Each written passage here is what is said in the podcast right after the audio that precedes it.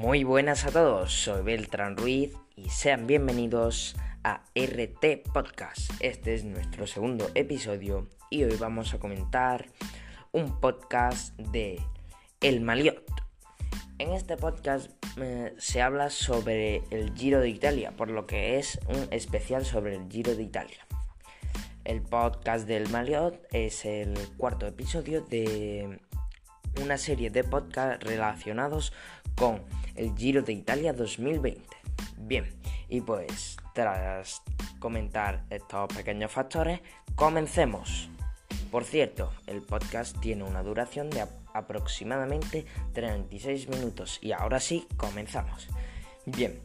en este podcast se debate y se habla sobre la etapa Estelvio una de las últimas etapas del Giro de Italia. Es una de las más conocidas y definitivas ya que es un gran puerto de montaña y es muy conocida por el paso del Coloso. En estos puertos suele estar nevado todo el año, por lo que eh, es una de las etapas más duras ya que dificulta eh, mucho la carrera con lo cual las posiciones pueden cambiar y los equipos implicados pueden realizar numerosas estrategias para tratar de avanzar en el liderazgo de la carrera. Bien, primero comentar que eh, fue una de las últimas etapas del Giro de Italia 2020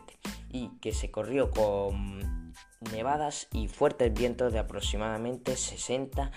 a 70 km por hora. Bien, pues quería empezar comentando la clasificación final de,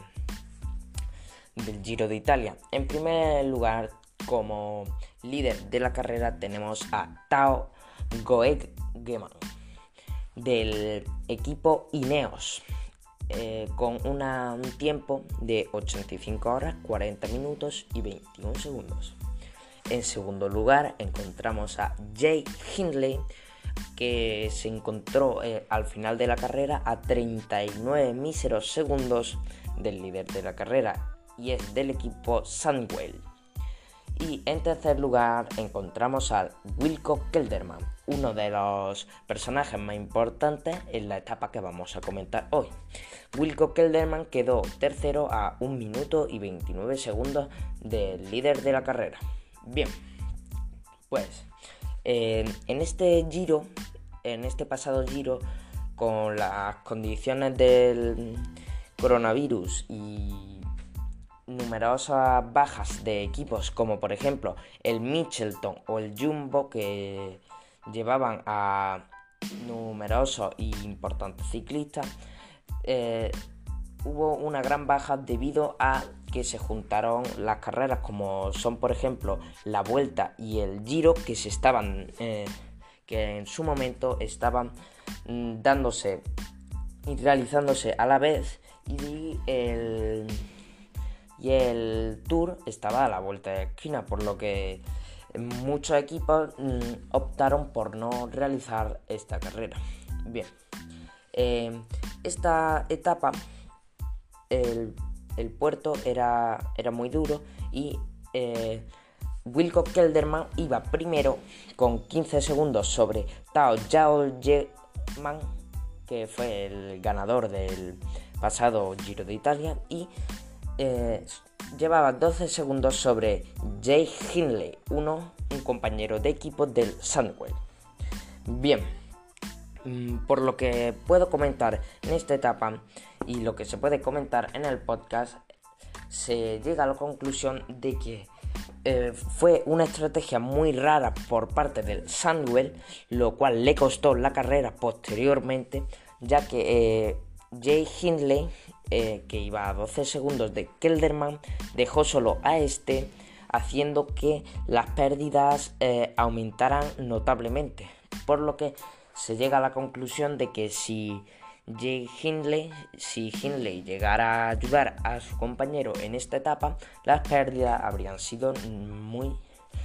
escasas. Bien, pues también comentar que Tao y Hindley llegaron prácticamente a la meta juntos, junto con eh, Dennis. Rohan Dennis eh, iba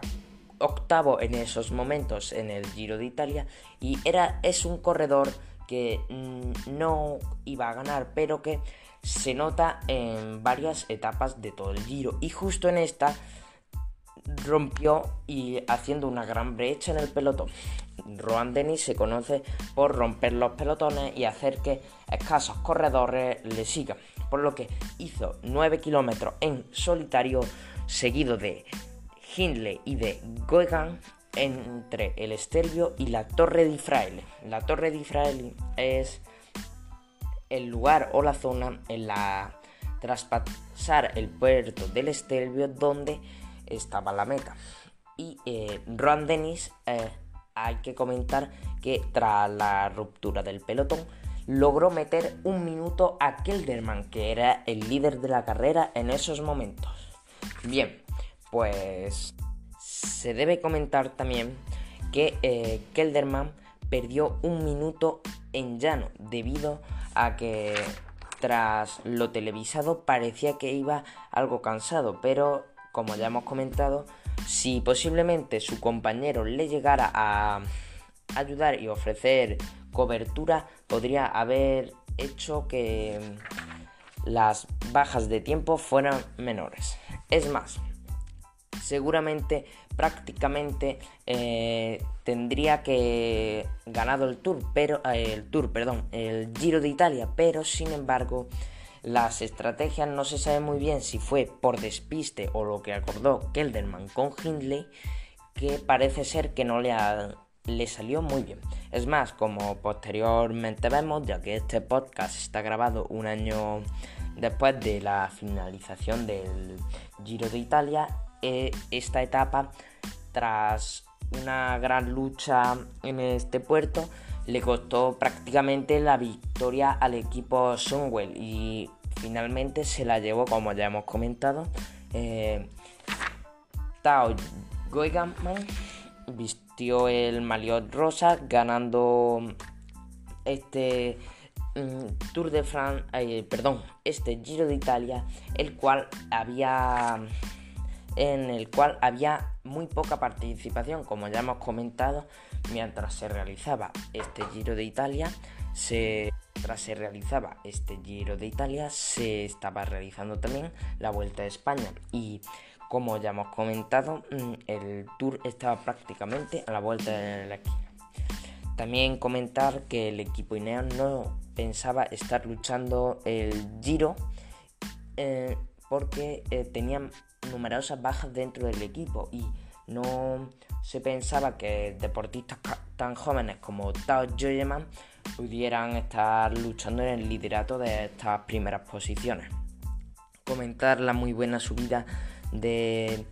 Denis al puerto que ha conseguido una gran ruptura en el grupo en el grupo y en la cabeza de carrera eh, haciendo que la ventaja de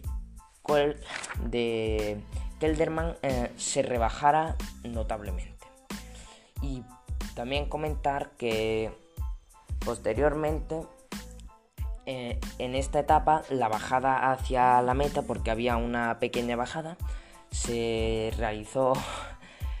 se realizó por parte de los corredores eh, de forma muy abrupta, ya que había viento de hasta 80 km por hora. Bien, en mi opinión, yo pienso que la estrategia en esta etapa ha sido muy, muy mala por parte del Sandwell y el Ineos realmente ha aprovechado, ha aprovechado esto, ya que Rohan Dennis, eh, otro de los corredores pertenecientes al, al Ineos, ha dado una gran cobertura a Tao Juegeman, mm, que atacando a Jay Hindley con lo cual se ha rebajado, como ya hemos comentado, notablemente la, notablemente la ventaja del equipo Sandwell sobre el Ineos. Bien, pues en mi opinión yo pienso que ahora ya fuera del Giro de Italia yo pienso que el ciclismo es un deporte muy exigente a la vez que estratégico, ya que como en muchas carreras se puede ver, las fuerzas que tengas hoy y gastes son las que a lo mejor necesitarás mañana. Y como en muchas ocasiones sucede en el tour, estas fuerzas son mm, imprescindibles, ya que en carreras tan largas de más de una semana, que ya no son clásicas, por ejemplo el Tour, la Vuelta o el Giro, que son las tres principales del planeta, las fuerzas son imprescindibles, ya que como hemos visto en muchas ocasiones, el liderazgo de algunos corredores puede llegar durante 3-4 etapas, pero tras quemarse y lo conocido como eh, reventar o darse el pajarraco, mm, pierden una gran ventaja y quedan excluidos de los primeros puestos. Y bueno, pues nada, este este ha sido mi trabajo sobre el podcast de educación física. Espero que os guste y un saludo a todos. Así que nos vemos la próxima vez. Adiós.